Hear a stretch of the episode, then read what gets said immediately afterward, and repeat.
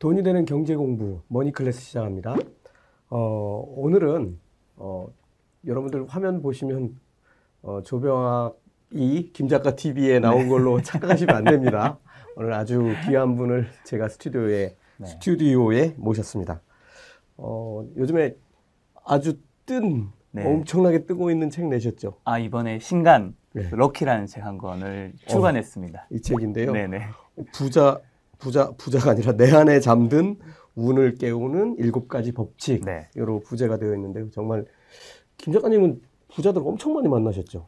그렇죠. 저희가 사실 지금 뭐 슈퍼 개미 분들이라든가 음. 자사운용사 대표분들 여러분들 많이 만나 뵙고 있지만 네.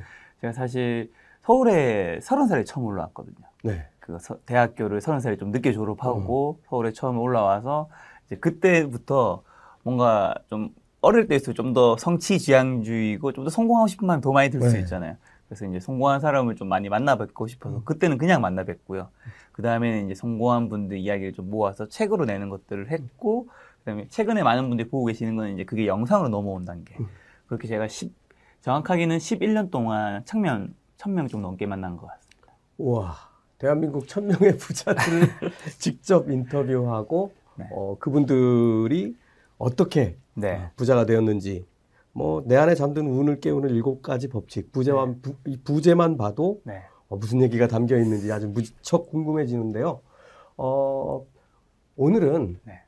주식시장 뭐 이런 얘기에 조금 떠나서 좀 더큰 네. 우리가 어, 부자가 되는 방법, 운을 잡는 방법 이런 얘기들을 어, 김 작가님께서 만나셨던 네. 진짜 부자들을 통해서 네. 정리된 것들로 한번 만들어 보도록 아, 해보겠습니다. 네, 좋습니다. 자, 첫 번째 시간에는 네. 부자들의 운은 어디서 오는지, 네. 예, 그게 또 이제 사람들이 제일 궁금해하는 주제 아니겠습니까? 그렇죠. 자, 아, 부자들 얘기 좀 한번 시작해 보겠습니다. 운이라고 하면 네. 보통 이제 어떤 일이 잘 이루어지는 음. 운수, 뭐 이렇게 사전적으로는 정의가 돼 있는데요. 네. 어, 이렇게 부자분들 많이 만나고 계시잖아요. 저는 거기 해당 안 되죠. 아니 뭐 부대표님이 이런 이제 성공하신 분에 해당이 안 되면 누가 해당이 되겠습니까? 아, 감사합니다. 농담이고요. 어, 지금까지 네. 어떤 분들, 한 천 명, 음, 뭐, 넘는 분들을 만나셨는데, 네. 대표적인 분들 좀 몇 분 소개해 주세요. 아, 네. 제가 만나 뵌 분들은 이제 부자를 포함한 이제 성공한 분들이라는 게 좀 더 정확한 표현일 것 같은데요. 이제 최근에 열렸던 올림픽에서 이제 올림픽 금메달 리스트 분들도 굉장히 많이 만나 뵙고요.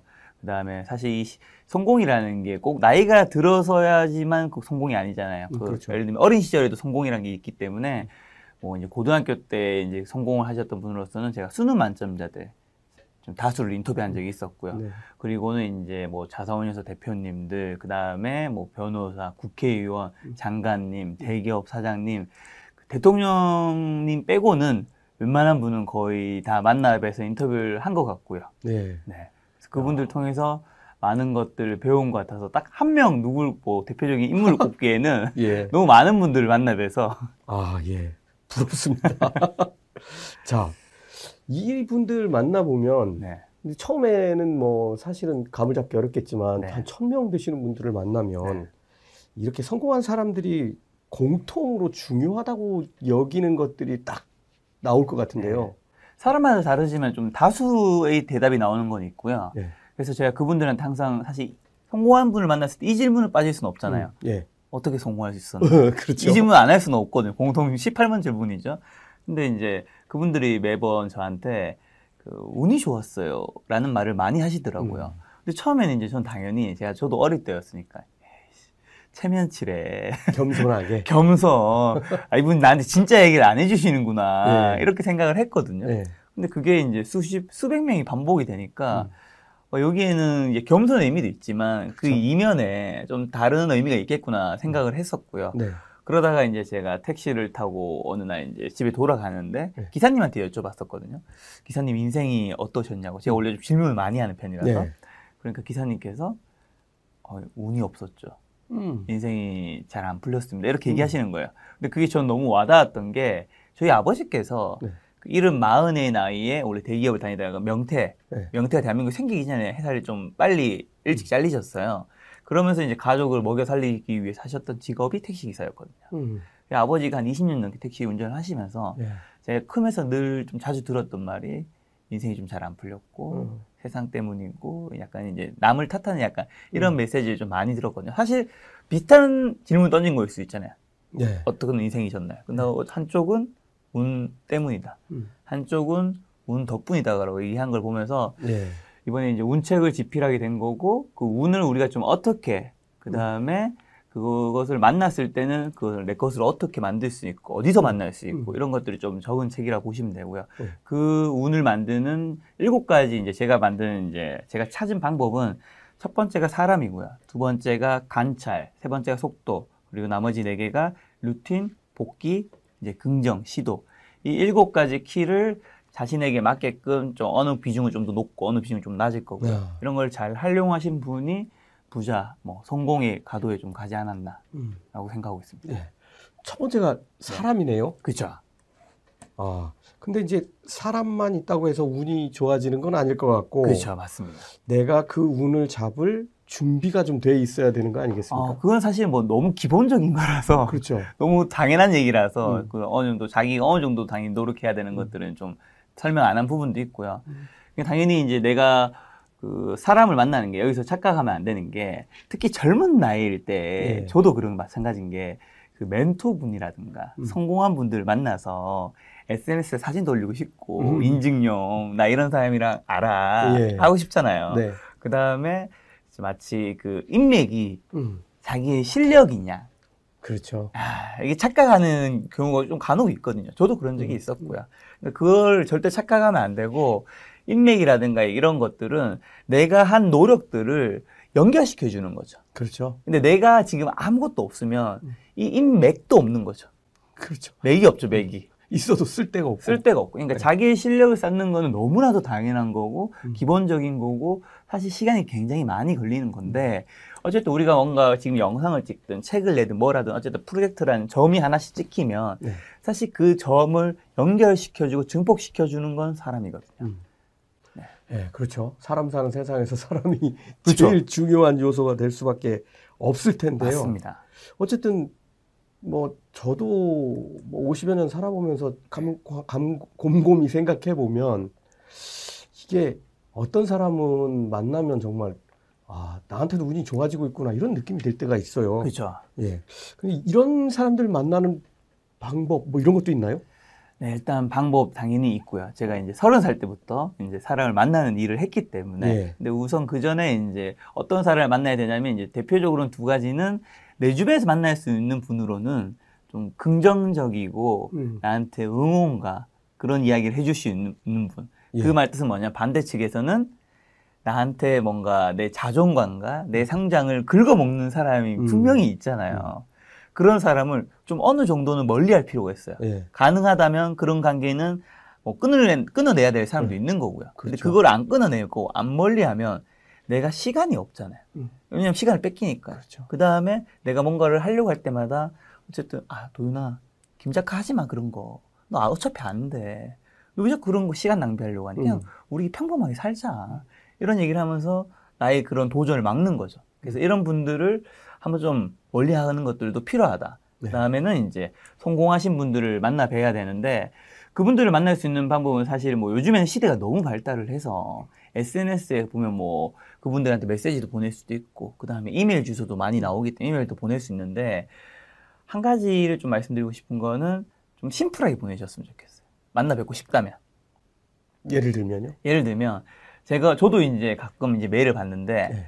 내용이 너무 길어요. 진짜 내용이 한 A4 용지 한 다섯 페이지, 여섯 페이지 분량을 차지할 때도 있거든요.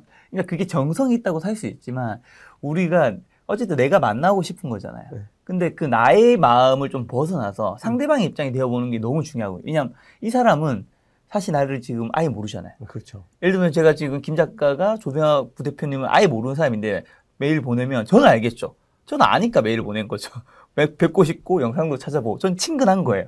그래서 막 구구절절 보냈는데 조병학 부대표님 입장에서는 일단 저를 모르고 경계심이 생길 거고요. 두 번째는 그 긴 메일을 볼 시간이 없어요.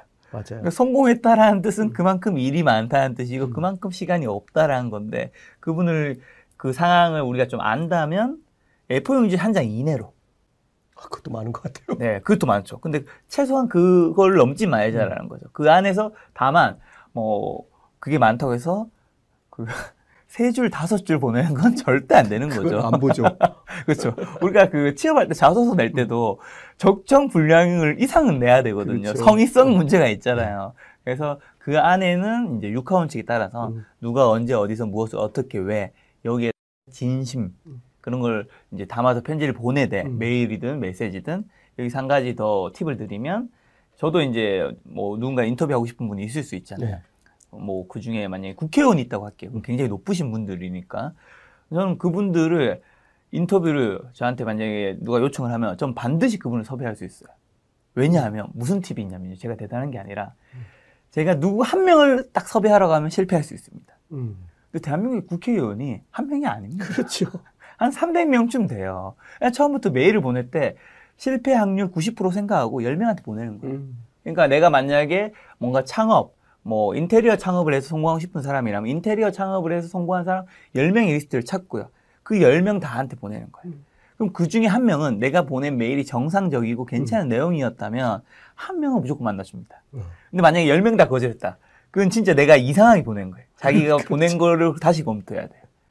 네. 아까 일곱 가지 말씀해 주셨던 것 중에 네. 시도와 관련된 그런 건가요? 아, 그렇죠. 시도는 너무 중요하죠. 네. 일단 내가 성공한 사람을 만나고 싶다면 보내봐야지. 그분도 나를 알잖아요. 근데 안 보내면 그분이 내 존재를 알 수도 없고 만나줄 기회조차 없는 거잖아요. 그래서 한그 시도를 좀 늘리는 것도 중요하다. 예. 아, 저는 직장 생활 대부분을 현대에서 했는데 네. 옛날에 뭐 저는 한 2년 정도 정주영 회장님 모신 적도 있고 그런데 아, 직접요? 그렇죠. 종, 그룹 종합 기획실이니까. 아, 좀 닮으셨어요. 정주영 회장님 하- 하면은 항상 따라다니는 멘트가 있어요. 해봤어? 하긴 해봤어? 그러니까요. 이게 그러니까 꼼짝을 못 하는 거예요. 그렇죠. 어, 해보고 맞습니다. 실패하면 이게 왜 문제인지를 찾아내고 맞아요. 그거 그럼 고쳐는 봤어가 되겠죠. 그 다음엔 아 근데 그런 거 보면서 어, 제가 진짜 깜짝깜짝 놀랄 때가 있었는데 네. 그 이게 제가 기억이 하도 오래돼서 좀 헷갈리긴 하는데 네. 그때 이제 신입사원 한 조금 지났었을 땐가 뭐 그랬는데 저희가 네. 서강대교 네. 여의도하고 네, 좀 마포하고. 연결된 서강대교를 현대건설에서 시공을 했어요. 어... 근데 그때가 어떤 때였냐면 저 성수대교가 무너져 버렸어요. 아, 그러니까 성수대교는 이렇게 교각, 교각, 교각, 교각 있고 위에다 상판, 상판 연- 하고 여기를 다 연결하는 거예요.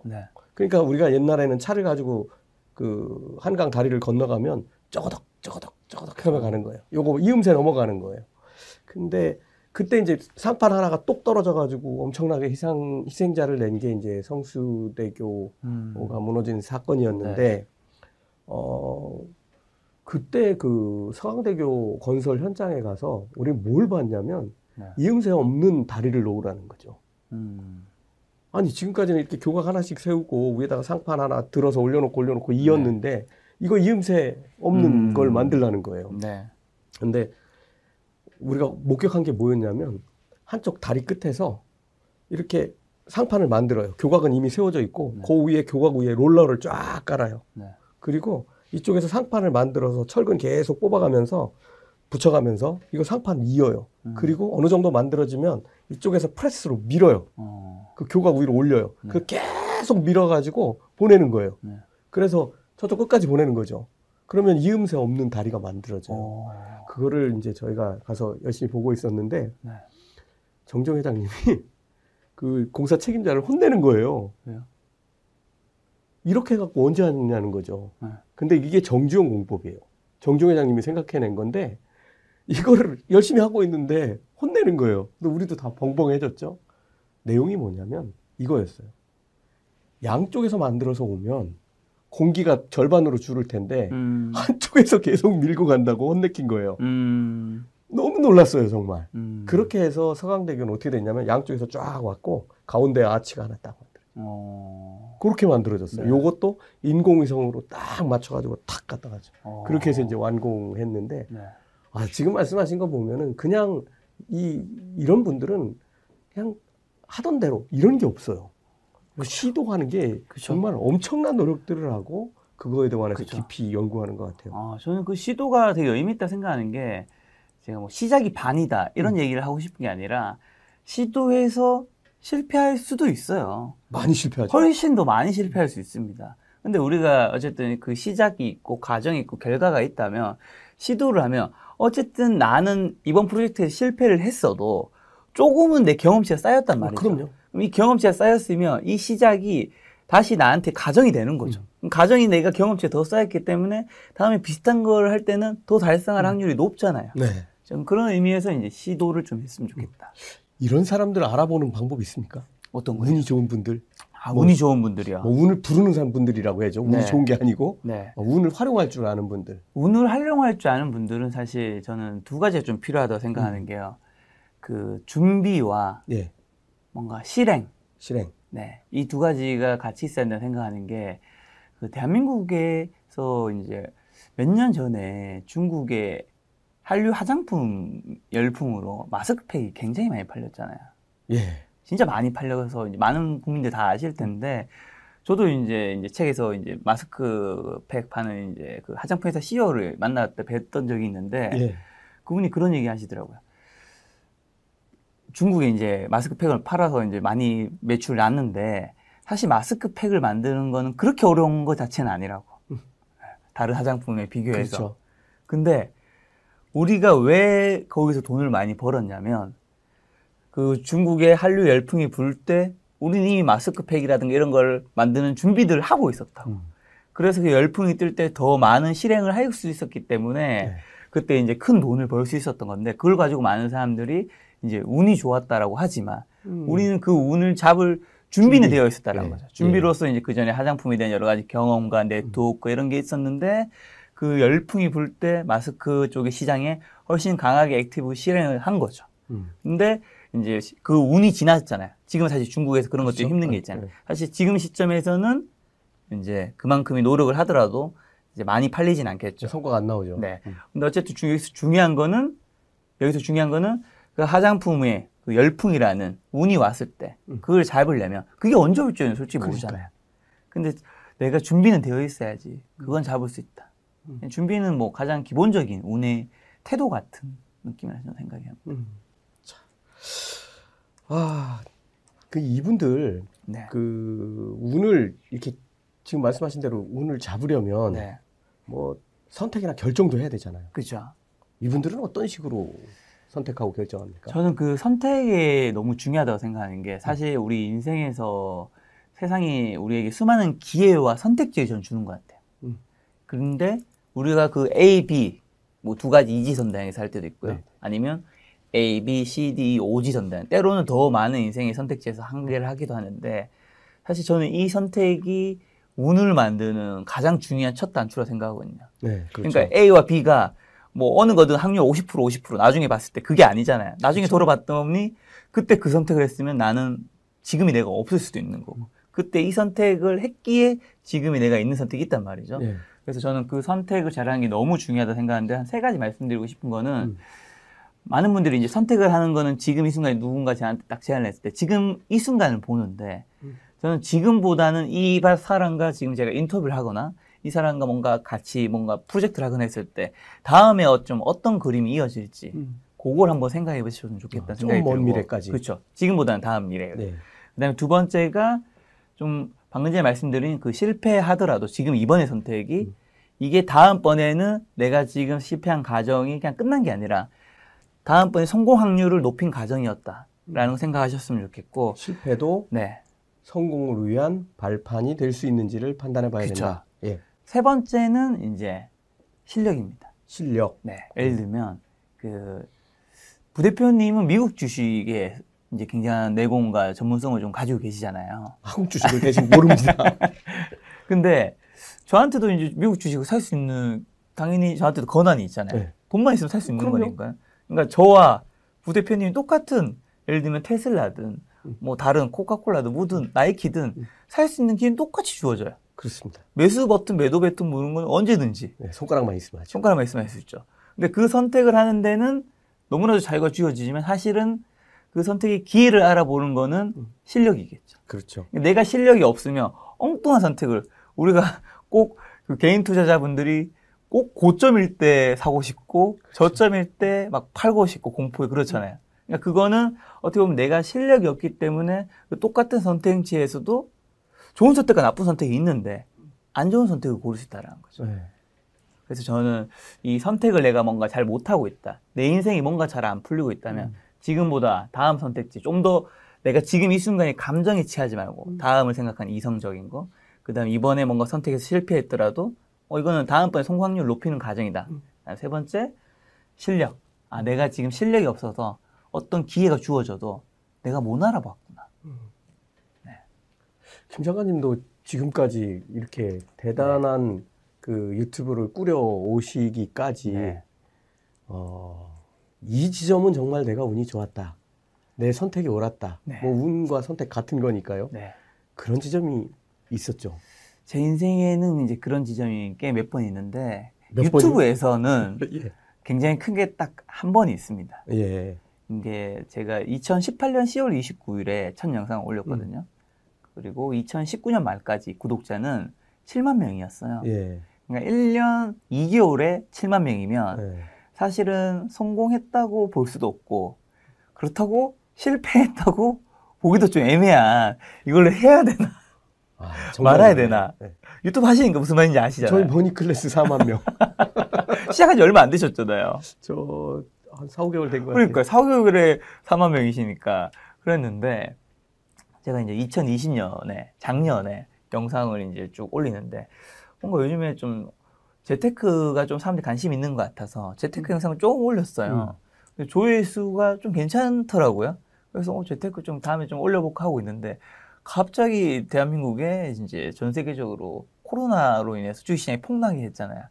당연히 이제 저도 주식 시장에 이제 돈이 좀 있었는데 그래서 제 자산이 이제 한 30%가 날아갔어요. 날아간 네. 거예요.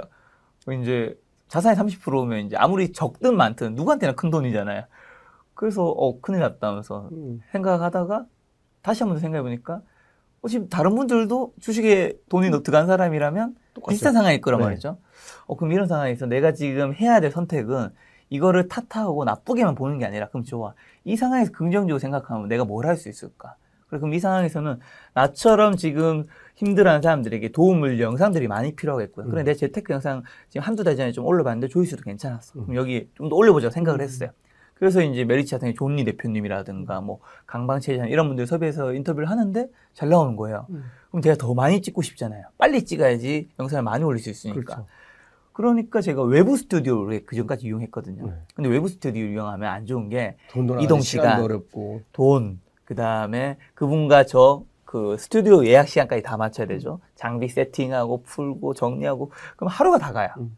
그래서 제가 그때 이제 그저 개인의 입장에서 모험수를 던진 거는 이제 제가 그때 그 월세 200만 원짜리 마포에 오피스텔을 구했어요. 여기. 바로 옆에 그 500, 200만 원짜리를 하나 구하고 그다음에 또 영상을 많이 올려야 되니까 직원 그 편- 편집을 해 주시는 분을 한 3명까지 늘렸어요. 예. 그러니까 이게 사실 제가 돈을 뭐 너무 많이 벌고 있어서 늘린 게 아니라 음. 지금 뭔가 승부를 던져야 되겠다는 생각이 들었거든요. 와. 왜냐하면 제가 지금 지나서 생각해 보니까 그때 너무 잘한 선택했다 생각했는 게 어쨌든 그 동학개미라는 음. 그다음에 코로나 이후 주식시장에 오르는 파도가 왔단 말이에요. 근데 파도는 부대표님도 바다 당연히 가보셨겠지만 큰 파도가 계속 오지 않아요. 그렇죠. 큰 파도는 가끔 오거든요. 그러니까 그게 왔을 때 내가 이걸 타려면 당연히 제가 그 전에 1년 2개월 동안 크게 성공하지는 않았지만 유튜브를 운영하면서 기획 촬영 편집에 대한 것들이 노하우가 쌓여 있었고 준비가 되어 있었던 거고 음. 그 다음에 파도가 왔을 때 타려면 빨리 뛰어들어야 되잖아요. 그렇죠. 뭐 지나간 다음에 들어갈 네. 수도 없고. 이게 너무 중요한 게 사실 작년에 유튜브에서 재테크 열풍이 보면서 재테크 채널이 다 성장했거든요. 올해는 그 채널들이 그 경험과 노하우가 있으니까 더 잘할 거잖아요. 작년처럼 성장하는 채널은 제가 알기로는 단 한 개도 없어요. 없습니다. 네. 왜냐하면 작년에는 파도, 동학게임이, 주식이라는 그 파도 운이 왔고, 대운이. 올해는 그 운은 없거든요. 작년만큼의 운이 없단 말이죠. 그래서 작년에 성장한 그 구독자 많은 순위, 채널의 순위가 올해랑 거의 흡사해요. 음. 그말 뜻은 변하지 그- 않았다는 거죠. 네. 네. 그 운을 잡으려면 그때 빨리 음. 뛰어들어야 된다. 많은 걸 고민하면 내가 오히려 인생에서 큰 운을 놓칠 수도 있다. 아까 선택이라고 말씀해 주셨는데 네. 뭐 결정하고 똑같은 말일 수도 있고 그렇죠. 어, 그럴 때 아주 그 우리 김 작가 TV는 아주 훌륭한 선택을 했다고 생각이 됩니다. 네. 자, 마지막 질문 하나 더 드리겠습니다. 네. 운을 내 것으로 만들기 위해서 지금 당장 뭘 해야 되죠? 네. 지금 당장 해야 될 것은 우리가 뭐 지금 당장 내가 해야 할 일, 예를 들면 저라면 저도 오늘 다른 일정도 있고 다음 주에도 뭐 일정이 있을 수 있지만 지금 이 순간만큼은 부대표님과 인터뷰하는 거에 이제 집중하는 거. 내 일에 집중하는 게 가장 기본적인 거고요. 근데 우리가 오늘만 살 수는 없잖아요. 그러니까 나의 내년, 나의 뭐 5년 뒤, 10년 뒤를 그려줄 오늘 첫 번째 이야기에서 했던 사람, 성공한 사람을 꼭 저는 반드시 만나봤으면 좋겠는 게 성공한 분을 만나야지 우리가 굉장한 동기부여도 크게 받을 수 있고요. 에너지라는 게 있기 때문에. 그 다음에 더 중요한 거는 성공한 사람이라는 건 어쨌든 내가 가고자 하는 만약에 제가 요식업을 창업을 하는데 내가 지금 1의 레벨이 있어요. 그럼 10의 레벨이 있는 사람이 있어요. 그럼 이분은 2, 3, 4, 5, 6, 7, 8, 9를 다 겪었기 때문에 이 시행착오를 다 겪었단 말이죠. 음. 그러니까 이분은 제가 겪어야 될 시행착오를 굉장히 많이 줄여줄 수 있어요. 그렇죠. 그리고 어떻게 해야지 이 위치에 갈수 있는지 이분한테 이야기 들어서 노하우라든가 어떻게 보면 내비게이션 역할을 해주는 거죠. 근데 나 그런 거 필요 없어. 난 내 힘만으로 갈 거야 하면 이 시대가 가져다 준 책이라든가 영상이라든가 그분들이 주는 내공을 다 빼고 나 혼자 역사를 새로 시작하겠다라는 거예요. 사실 저는 시대가 계속 발전할 수 있는 이유는 우리가 예전에는 책이라든가 이런 콘텐츠가 계속 남아서 다음 사람이 더 발전할 수 있는 거잖아요.